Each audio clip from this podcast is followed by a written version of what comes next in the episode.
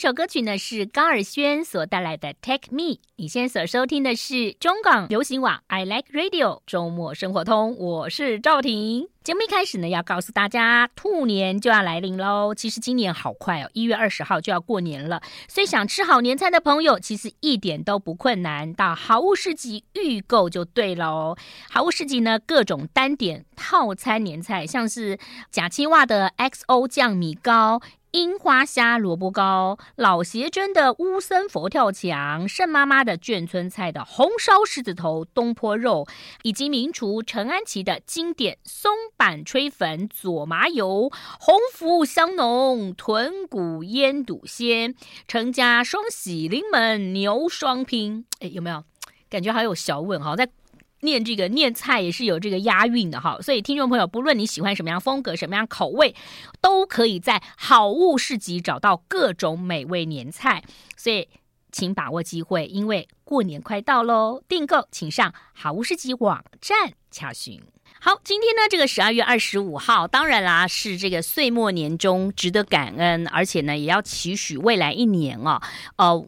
做一些计划，可能很多朋友都说啊，这三年的疫情我都没有做什么计划。但是，诶，今年我其实呃心蠢蠢欲动，除了出国的心之外，也想说好好的振作一番。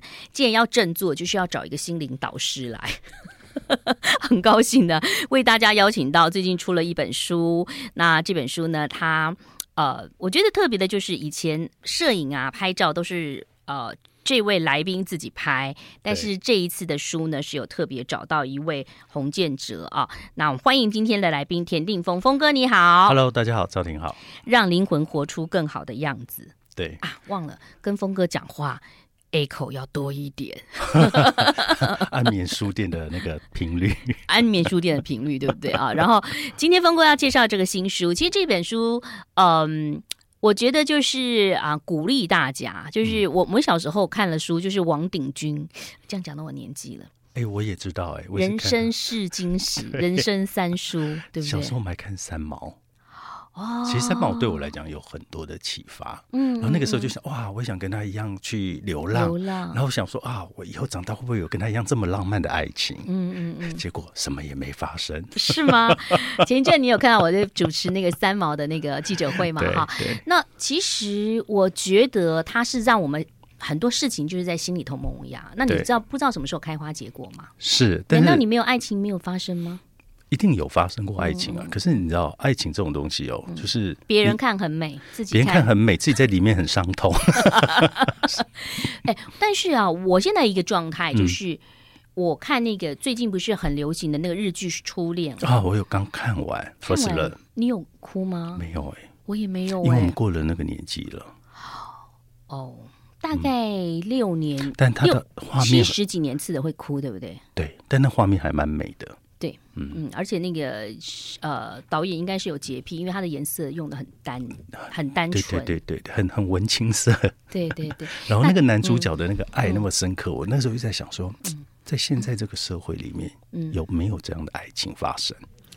还可以可以纠结在心里面这么长的时间？在我们那个年代，其实是有的，有因为我们那个年代没有手机，你要等一封情书要等。一个月，嗯，就是你寄出去，再等他回来，嗯、对，要等到一个月。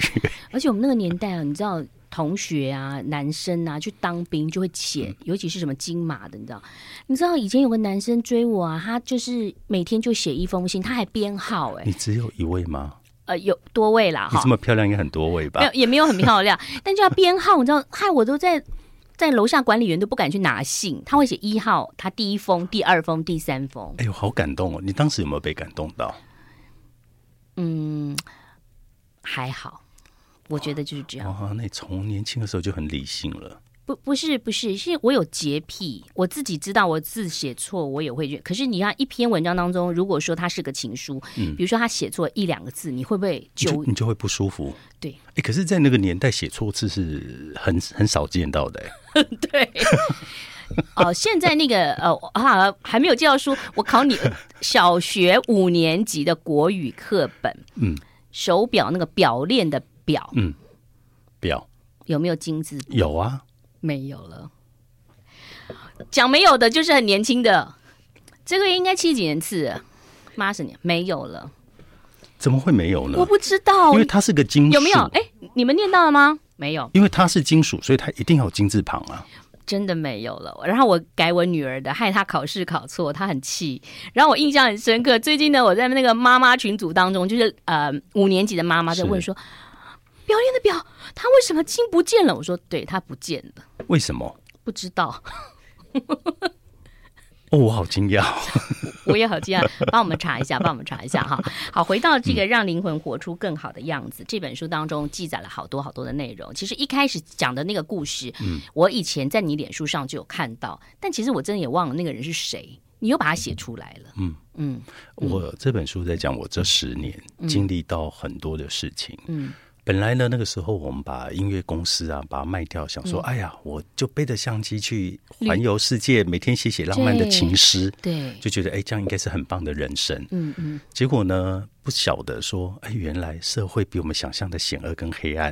原来我们在唱片圈、音乐圈里面是这么的单纯跟美好。真的，我真的这十年啊，嗯、才真正经历社会。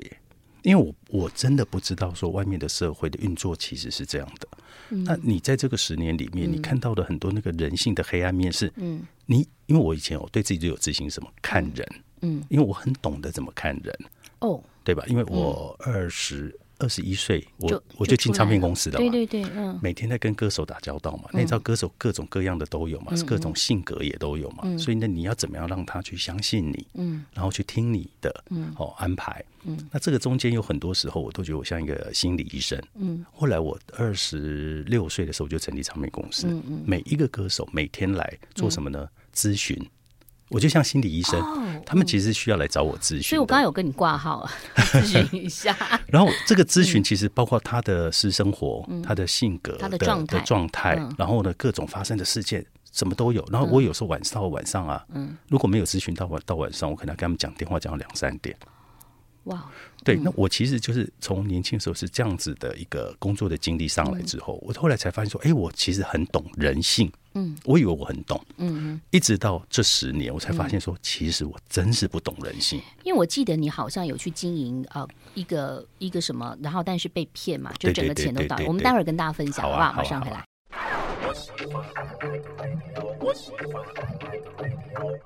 呃，商周所出版的《让灵魂活出更好的样子》，今天邀请到作者田定峰峰哥。那峰哥谈到，就是说自己对于人性，觉得他很了解。在唱片公司二十几岁哦，是你二十几岁就成立唱片公司？二十六岁，二十六岁成立种子音乐。所以你是少年得得志大不幸啊！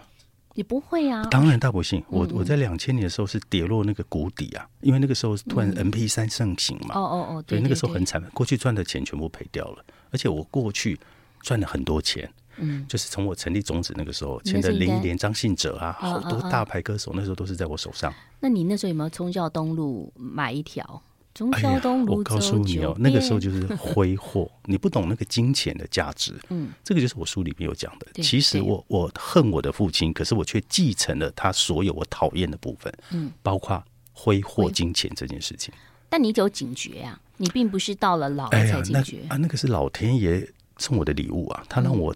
他让我跌到一无所有，嗯，我才重新去把我自己的价值观重新排序，嗯，否则我很惨哎。那个时候，你想想看，我二十六岁成功，我们家每天都是艺人来，嗯，做什么呢？吃鲍鱼，吃燕窝，打牌，嗯，那我要吃安眠药睡觉，嗯，那你以为日子应该就是这样子很美好？对，可是其实不是啊。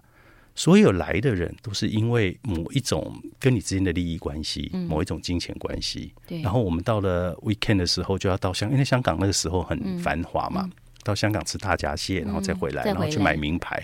我赵婷也经历过那段时间嘛，对不对？对，对，所以那个就是一个价值感迷失的年代。嗯，哦，就是真的很多钱，嗯、可是你没有好好守住那个钱，你以为钱就是用，你会一辈子这样赚钱，可是不可能啊。对，这个世界一直在变，你怎么能够保证你一直这样赚钱？嗯、那那个时候我就真的是这样挥霍。嗯、到了两千年，你再没有办法赚这样的钱的时候怎么办？嗯，所以那个时候很惨啊，我就跌到真的是什么都没有。嗯，所以等到零三年再重新开启种子的时候，那个时候的我跟之前的我其实完全不一样的两个我。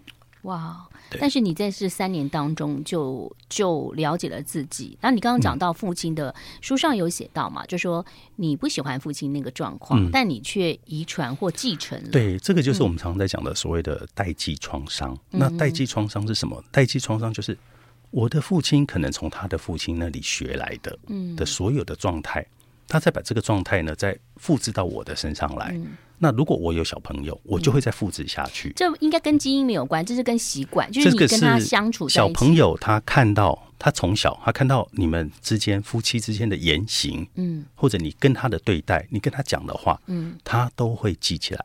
而这个记起来呢，你以为他好像哎也没什么关系。我跟你讲说，可能我今天突然情绪不好，我跟你讲了一句不好听的话，嗯，其实那个都造成他的。创伤在他的细胞记忆里面，嗯嗯，那个也会影响他。嗯，比如我们这样讲好了，哎，赵婷，你今天回家，然后看你女儿在那边打电动，那你想说，哎，不对啊，明天不是要考试了，为什么你可以在那边打电动？嗯，你就很生气，因为你今天心情其实也不太好，嗯，你就很生气，说你给我进去房间，你为什么还可以在那边打电动？哎，你女儿就觉得你为什么要对我这样？对，好，她可能就很不高兴，她回到房间，然后你们两个呢就不太讲话了。对，你的脑袋这个时候想的是什么？你想说，哎呀，我刚才为什么要这样跟他说话？嗯，对吧？你知道说这样讲其实是不对的，嗯、这会让两个的关系断裂嘛。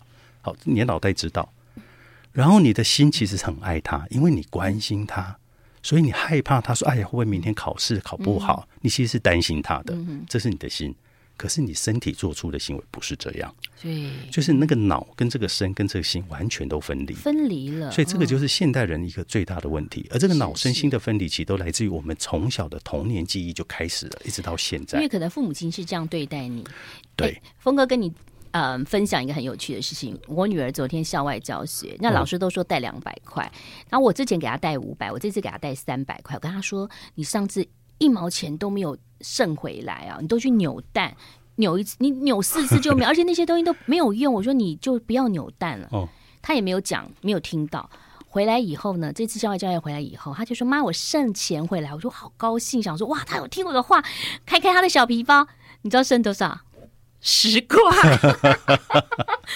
他没有扭蛋，可是可是你知道吗？你那句话，其实在他心里面已经成为一种价值标准，就是说，如果我不把这个钱用完，我就代表我是好的一个妈妈，会喜欢我，会开心，对吧？他剩十块，其实我有点呃差，我就问他说：“那你那两百九十块花到哪？还是扭蛋吗？”抓抓乐，他抓了什么？他抓了王子面。啊！然后我就一直想说，而且他说一大包一大包是五包嘛，那我就你知道妈妈就会想两百九十除以五包王子面，说哇，王子面好贵，好贵哦！但我也不敢，就是我还鼓励他说谢谢哦，那你有听到？你有十块钱不错哦，那你你为什么王子面只剩下尸体回来里面的东西呢？他说分同学，那我就觉得也蛮好的啦。对对，其其实应该是这样子。那我不一样，我是从小时候我父亲对我是虐待。就是对，就是把我全身扒光绑起来，然后呢，去用那个螺丝起子烧红，瓦斯炉烧红了，这样给我烫下去。嗯，那那个时候我常常就是全身都是伤，算是家暴，就是很严重的家暴。那这个家暴我妈妈也保护不了我，因为我妈妈如果只要保护我，她也会被打。嗯，所以我在讲这样的一个家庭长大的时候，我最痛恨的是什么？我最痛恨的是暴力这件事情，对吧？对。然后呢，我在我父亲跟我母亲的这个关系看到看到的什么？看到就是。婚姻关系所带来的其实不是幸福，是伤害。嗯，这些东西都植入到我我的身体里面去了，所以它造成什么？它造成我后来我在情感关系，其实我也不正常哎，我会害怕。我只要一旦要进入一个关系的时候，我就赶快逃开。嗯嗯。所以呢，在过去我们其实也伤害过很多的人。那那个是为什么？那是我们没有处理好我们自己童年的这些记忆。我们没有处理好。我从我父亲身上看到的这些东西，嗯，他其实已经全部移植到我的身体里面来了，嗯，包括我刚刚讲的挥霍这件事情，其实也是，嗯，对。然后呢，但是有没有好的？那我在这一次在做呃原生家庭图的时候，我才发现，其实为什么我从年轻的时候我就想要赶快赚钱，嗯，因为我的父亲就是。很穷嘛，他从很穷的家庭出来，他急于赚钱来证明自己。嗯，那这一套信念又移植到我的身上来。嗯，所以呢，我再从很小时候我是没有零用钱的，我要零用钱是自己要抱着一堆的东西。我我父亲他们那个工厂做的一些葫芦的烟斗，我拿去了真善美剧院门口摆。嗯，我去叫卖。嗯，那个时候我才小学二年级。哇，小学二年级我就是要去卖这个烟斗，那我才会有零用钱。嗯，所以我从小建立的一套价值观就是，我要靠我自己的劳力努力，我才会赚到钱。嗯所以我会比别人拼命的原因，也是因为这样。好，我想每个人的人生境遇可能都不是一帆风顺哦。在我们访问峰哥的同时，你可以想想看，在你童年当中，到底是什么事情会影响到你现在的一些决策跟你的生活？我们待会儿继续来聊，马上回来。I like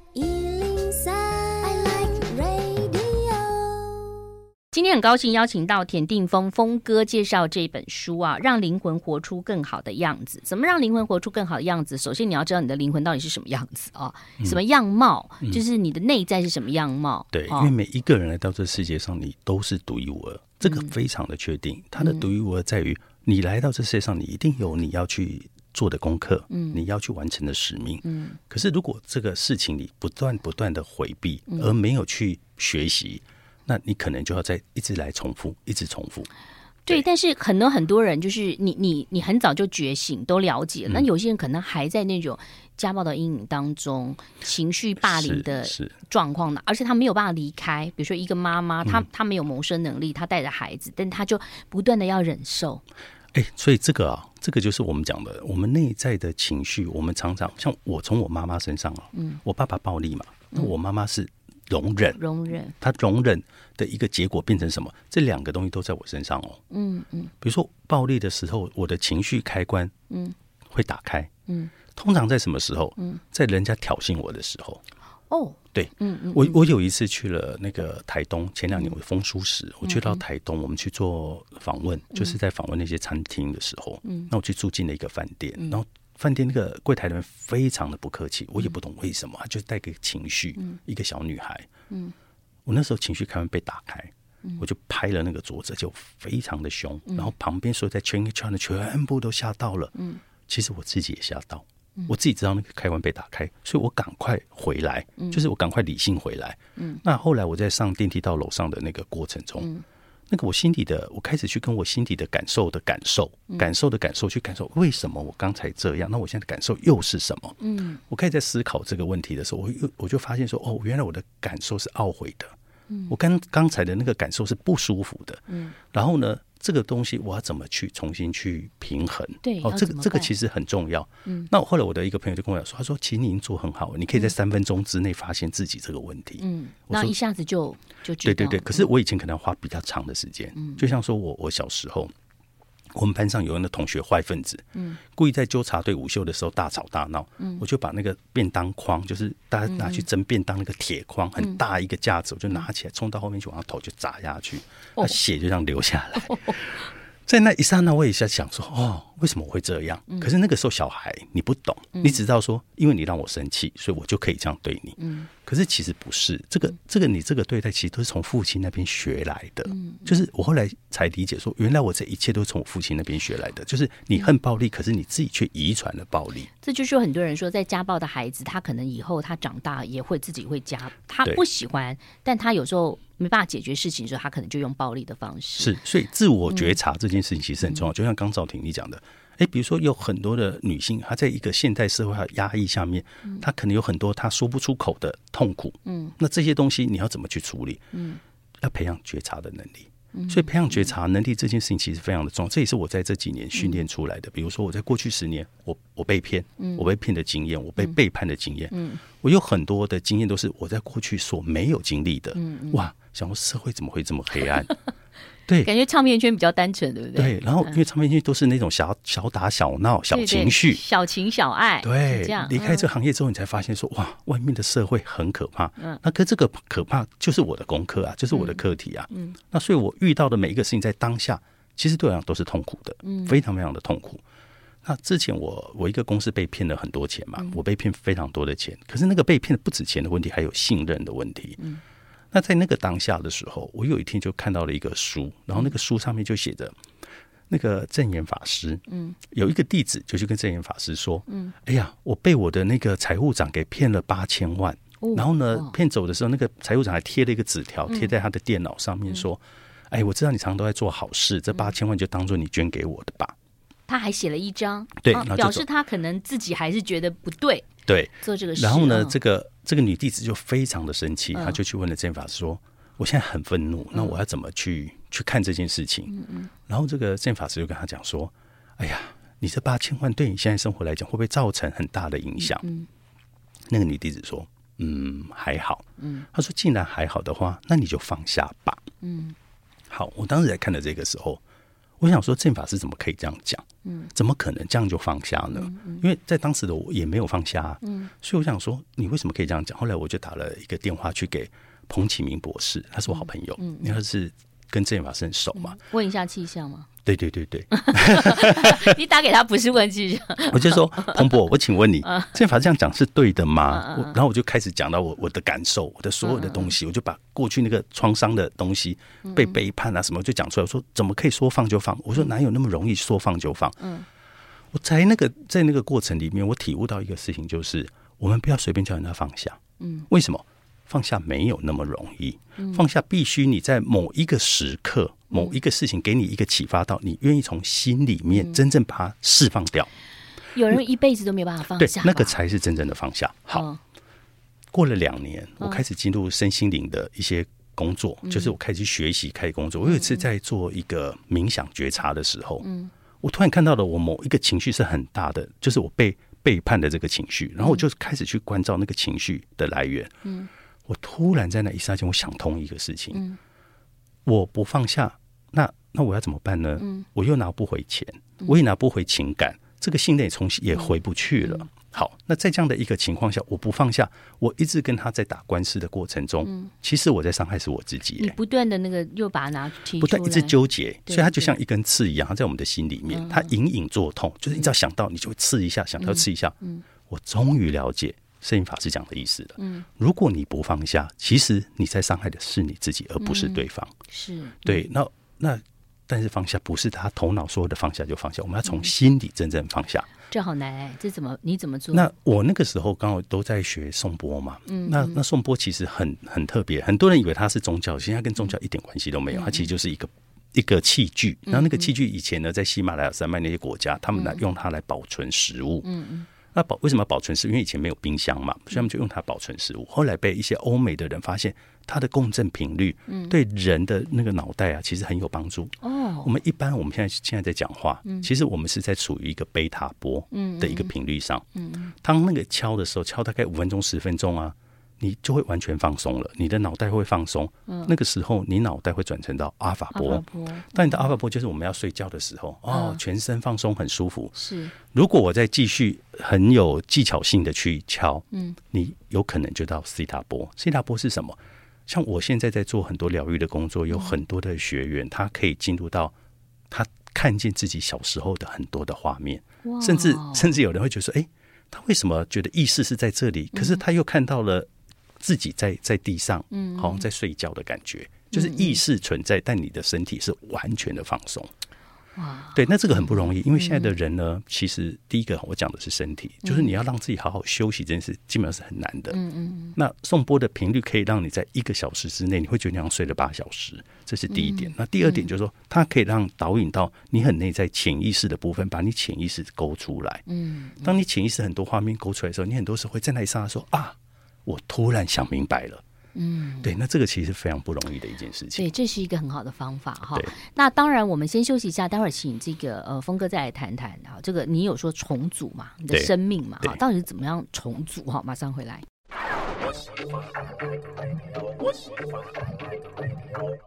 迎回来，让灵魂活出更好的样子啊！就像峰哥所说的一样，每个人都是独一无二的。对，你出生的样子跟你现在的样子，我想截然不同啊。刚刚讲到说，你用颂钵嘛，哈，你用颂钵可以让自己的这个疗愈自己，嗯、然后呢，找到一个更深层，到更深层的地方，嗯、或者说，呃，不能讲灵魂出窍，也就是说，你的身体在这，但你的可能。不是灵魂出窍，是你你的意识是清楚的，意识是清楚的，意意意识非常的清楚。所有来的学员，他们的意识在现场都是非常清楚的。他知道他旁边人在做什么，讲什么话，或者旁边一点点的动静，他都会知道。他就是更放松，他其实很放松，但是意识清醒，它是一个很神奇的体验的过程。是对。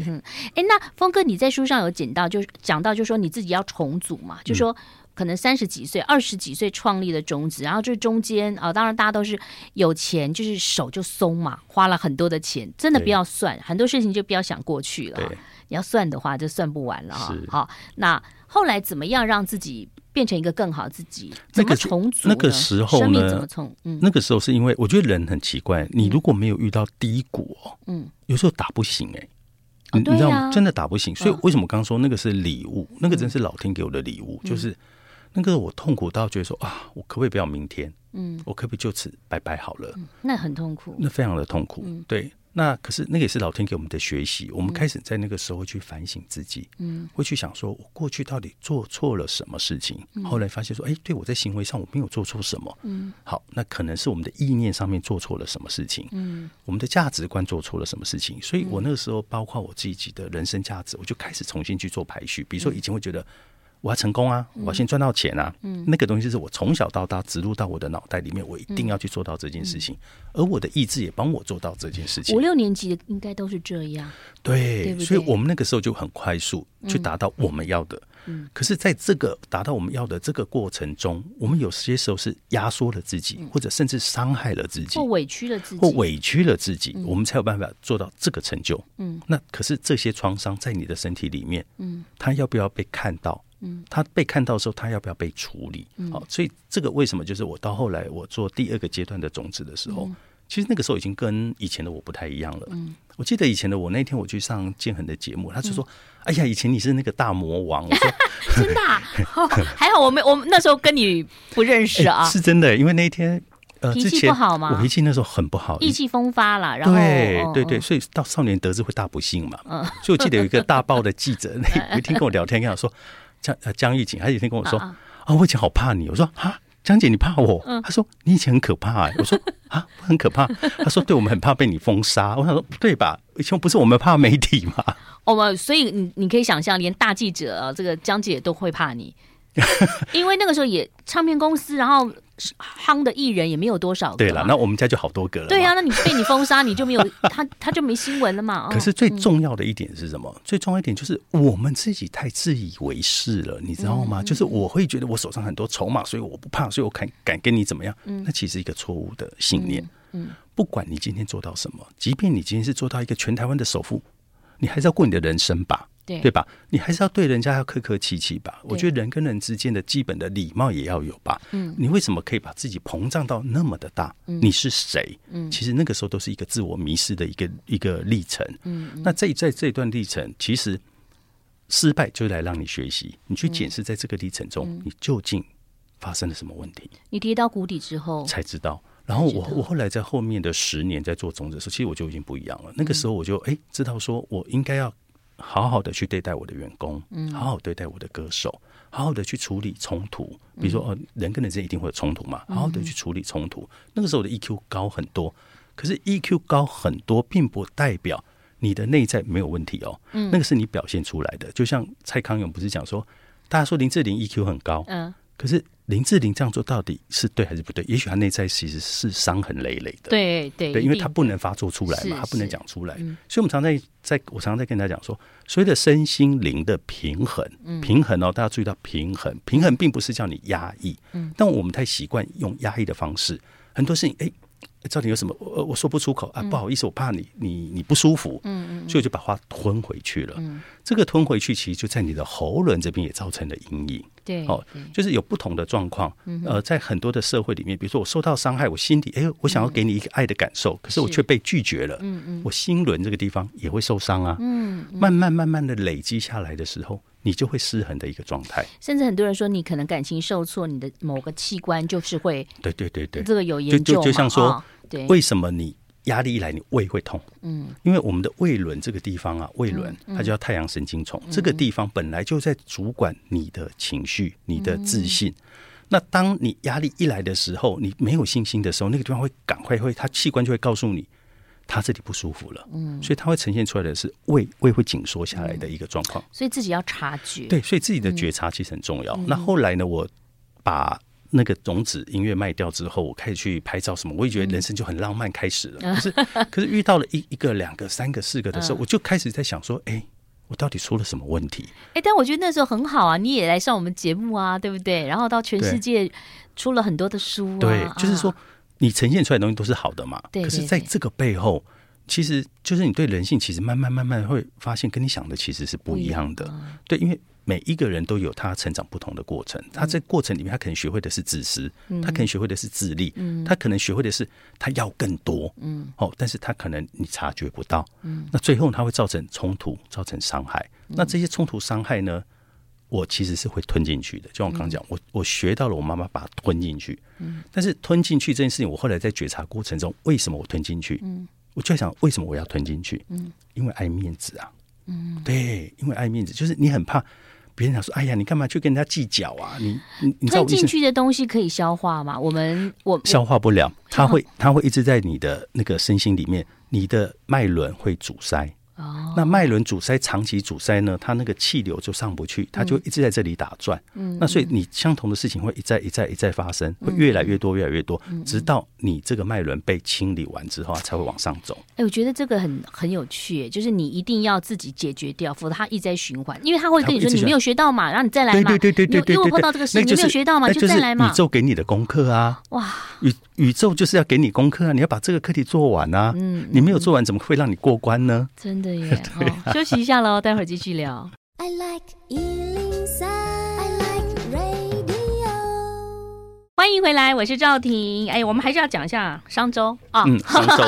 对，因为我的书大部分都在商周出版。哦、嗯。对，因为他们很专业嘛，你看这个书就知道。对呀、啊。我那天我读者跟我说：“哇，峰哥，你这个书。”质感好好，我说，我就跟他说，我每一本书质感都要好好才能够上市。他 但就是那个拍照的这个先生，他说他是那个蓝绿色盲，是不是？他一开始是拍黑白片，而且他很有趣，是。哎，我觉得你也好有趣，你找到有趣的人哎。我跟你讲，我就觉得我每一次都会挖掘新人，然后挖掘的新人呢，我们就给他舞台，让他被看见。那个是我很喜欢做的一件事情。我有一次在 IG 上面就发现，哎，有一个人 follow 我，那这个人呢，为什么？看他 IG 为什么这么美？嗯，就是那个视觉感很强，然后这个视觉感的背后，你又看得到那个情绪的张力、情感的张力。嗯，那我就决定了，哎，我想找他来合作。哦，那我就私讯他，我就跟他讯息他说，哎，我想找你来合作，不知道有没有这个机会。嗯嗯。后来他跟他妈妈说，哎，这个甜甜蜂找我，哎，他妈说你遇到骗子了吧？他说你刚从加拿大回来，怎么可能人家会找你来出书帮他拍照？嗯嗯。那后来等到这个书出来之后，他妈妈那天来分享，还说：“哇，他们都不相信这一切是真的。”对，那是因为我觉得我在他那个摄影的作品里面看到这个年轻人，这个小朋友，他其实没有向命运低头的那个勇气，因为他从小他家人就跟他说：“你放弃走艺术这一条路吧。”他到现在都是走会计师。对，他是他走会计师，他走会计师，他到现在还是走会计师。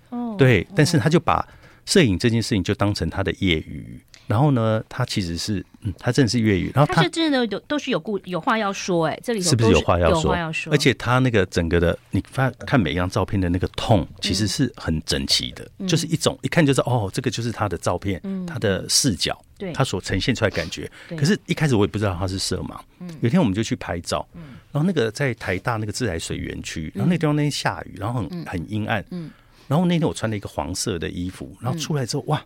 那个效果好好，就是那个黄色整个这样跳出来，嗯嗯，后面是黑的，有点像以前那个辛德勒名单嘛，一个红气球。然后我，你知道我们以前在做唱片的时候，我们都要设计好，对，跟摄影师沟通好，我的艺人艺人的服装是什么颜色是什么，后头是什么，对对对，全部都要塞好嘛，嗯对。可是我跟他没有塞啊，嗯，没有塞，然后就出来这样的效果，我有点吓一跳。我想说，哎，你是知道我今天穿黄的，所以你这样子去调色，这样调整嘛？嗯，他说，峰哥，我根本不知道你穿什么颜色的衣服。哇，他就是你那时候才知道，我那时候才知道他是色盲。然后呢，他就是凭直觉跟当下的感觉去拍照。所以他妈妈要叫他放弃，但他还好没有放弃啊。所以这本书除了这个文字的部分之外，这个影像我也觉得好。就是说，嗯，老天可能呢没有给你呃，要阻断了你这个天分。可是如果你不放弃的话，嗯，其实上天都阻挡不了你。真的，真的，我真的这么觉得。嗯好，刚刚峰哥讲到这本书里头很多内容让大家去阅读。嗯，不过你刚刚讲到情绪嘛，就说你不能压抑，你还是要慢慢的消化掉。对，但没有一个人这么厉害的啦，因为大家工作很忙。其实我会建议大家哈，可以在家里做冥想。嗯，你知道贾博士啊，对啊，他们都在做冥想啊。嗯，对，比尔盖茨他们是一定会做冥想。冥想冥想你不一定要做到那么端正啦，嗯，你可以做一个比较，因为很多人在做打坐的时候，他的脚是会不舒服，嗯，所以他的注意力会一直在那个脚酸上面。所以你不一定要那样盘啊，双盘不一定。对对对，你就是轻松的盘也可以，你就是让自己可以坐正一点就好了，嗯，对。然后你在打坐过程中，你一定会有很多的起心动念，会有很多的想法一直跑进来，没关系，嗯，你呢？就把它贴上一个标签，说好吧，你可以过去了。嗯，好，这个来了，好了，你可以过去。过去了，我们不要去评价它，不要想说，哎呀，我怎么有这个念头？这个念头怎么升起？或者你想啊，我等一下要干什么？你都让它过去，没有关系。你会慢慢慢慢练习，很快的，你会进入到一个很空无的状态。嗯，当你进入到一个空无的状态之后，你会慢慢去接触到那种。当人真正的心灵平静的喜乐，嗯，哦，那个感觉其实呢是非常重要的。我我没有办法很快，就是我有跟大家一起冥想过，我没有办法那么快的进入空无的状况。嗯、不，我我觉得可能跟脚有关，嗯、就是突然脚就麻了，那，那你就不要 脚就那个，你，你知道？那你不要做那么正嘛，对，你就轻松做就好了。轻松做，你下次可以来参加我的课，我、哦、我会把你的七脉轮的冥想做清理。哦，对，你可以自己清理自己哦。嗯、我会带领你怎么去清理你自己。我可能要清多久？清，我可能最后一场可能要清很晚。你知道每一个清理完之后，他们的感觉是很舒服的。当下会有人流眼泪。有有有有有，对，嗯，嗯对。所以，呃，花了这么长的时间，然后你才让自己这样。但是你用现在用开课。然后你做讲座，让大家就是更快速。对，其实就是我希望借我过去自己的经验跟我的体会，然后来去协助大家。其实这些工都是工具，那这些工具大家都可以自己学会，然后去运用。但是峰哥也是人哦，因为他有说他他有时候那个情绪的开关也是会打开啊。你不要以为峰哥什么都没有情绪 哦，对不对？对。所以呢，我在上我在做这些课程，我我觉得他特别能够去帮助到现代人，因为现在特别是压力、情绪各方面哦，你你。不处理，它就会累积，所以你你的爆炸的几率就会更高。嗯，那如果你要让自己的爆炸的几率可以拉长，甚至最后没有，嗯，那你就要定期的去做清理。对，好，那今天很高兴呢，邀请到峰哥介绍《让灵魂活出更好的样子》，很适合哦，在这个十二月二十五号新的一年当中，赶快再回家阅读，你就会想说，哎，明年我就是一个全新的自己，是，也不要给自己压力啦，半新也可以的，从半新变成全新。谢谢峰哥，谢谢，谢谢拜拜，拜拜。